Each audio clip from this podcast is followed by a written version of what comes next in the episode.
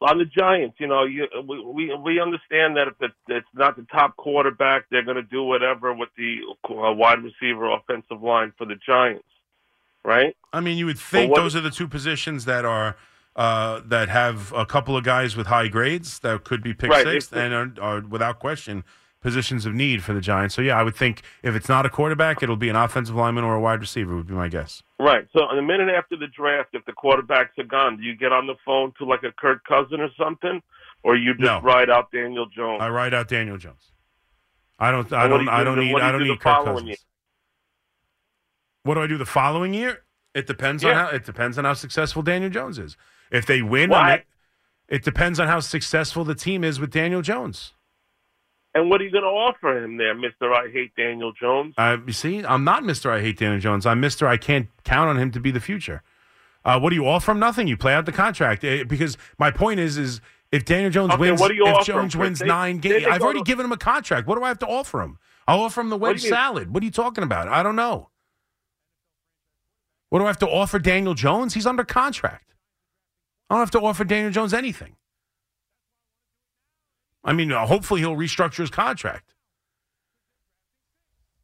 If Daniel Jones and and the Giants win games next year on some level, I don't think he's good enough to win-win. I don't think he's good enough to really be a consistent NFL franchise quarterback, and I, I don't think he can stay healthy. But if the Giants are drafting 20th next year, well, what the hell do I do? That's why I want to do it now, Eddie. That's why I want to do it now because they're drafting sixth, and there's a chance to move up or get a franchise quarterback. What if if they're miserable next year and Daniel Jones stinks or gets injured and they lose again? I'm probably firing the coach because that's probably what they'll do off the third year of being miserable. And I'll be at the top of the draft and hopefully draft a quarterback then. I don't know. You got to tell me the circumstances of next year. I do not see a veteran quarterback worthy right now of signing and getting rid of Daniel Jones for. Because it's hard to come by veteran quarterbacks.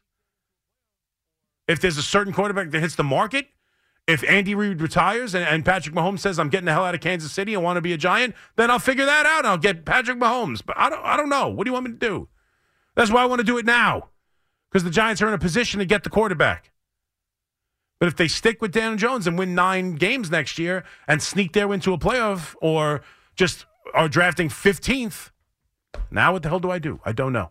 Draft a quarterback in the second round. I don't know. But I am no longer of the mindset that he is the future quarterback of the Giants. And that's why I want to draft one now. And then I'll have to take next year by next year. I have to see the circumstances.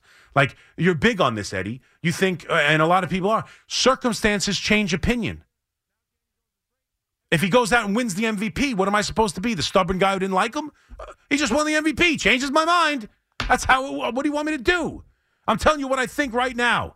If Daniel Jones goes out there, wins 15 games next year, wins the MVP, and wins the Super Bowl, guess what? My opinion changes.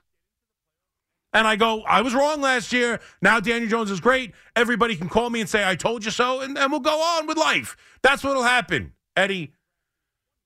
You think I'm, I'm I have to stand firm on every well I think if Daniel Jones plays next year at the maximum they'll win 9 maybe 10 games at the very best get into the playoffs and lose.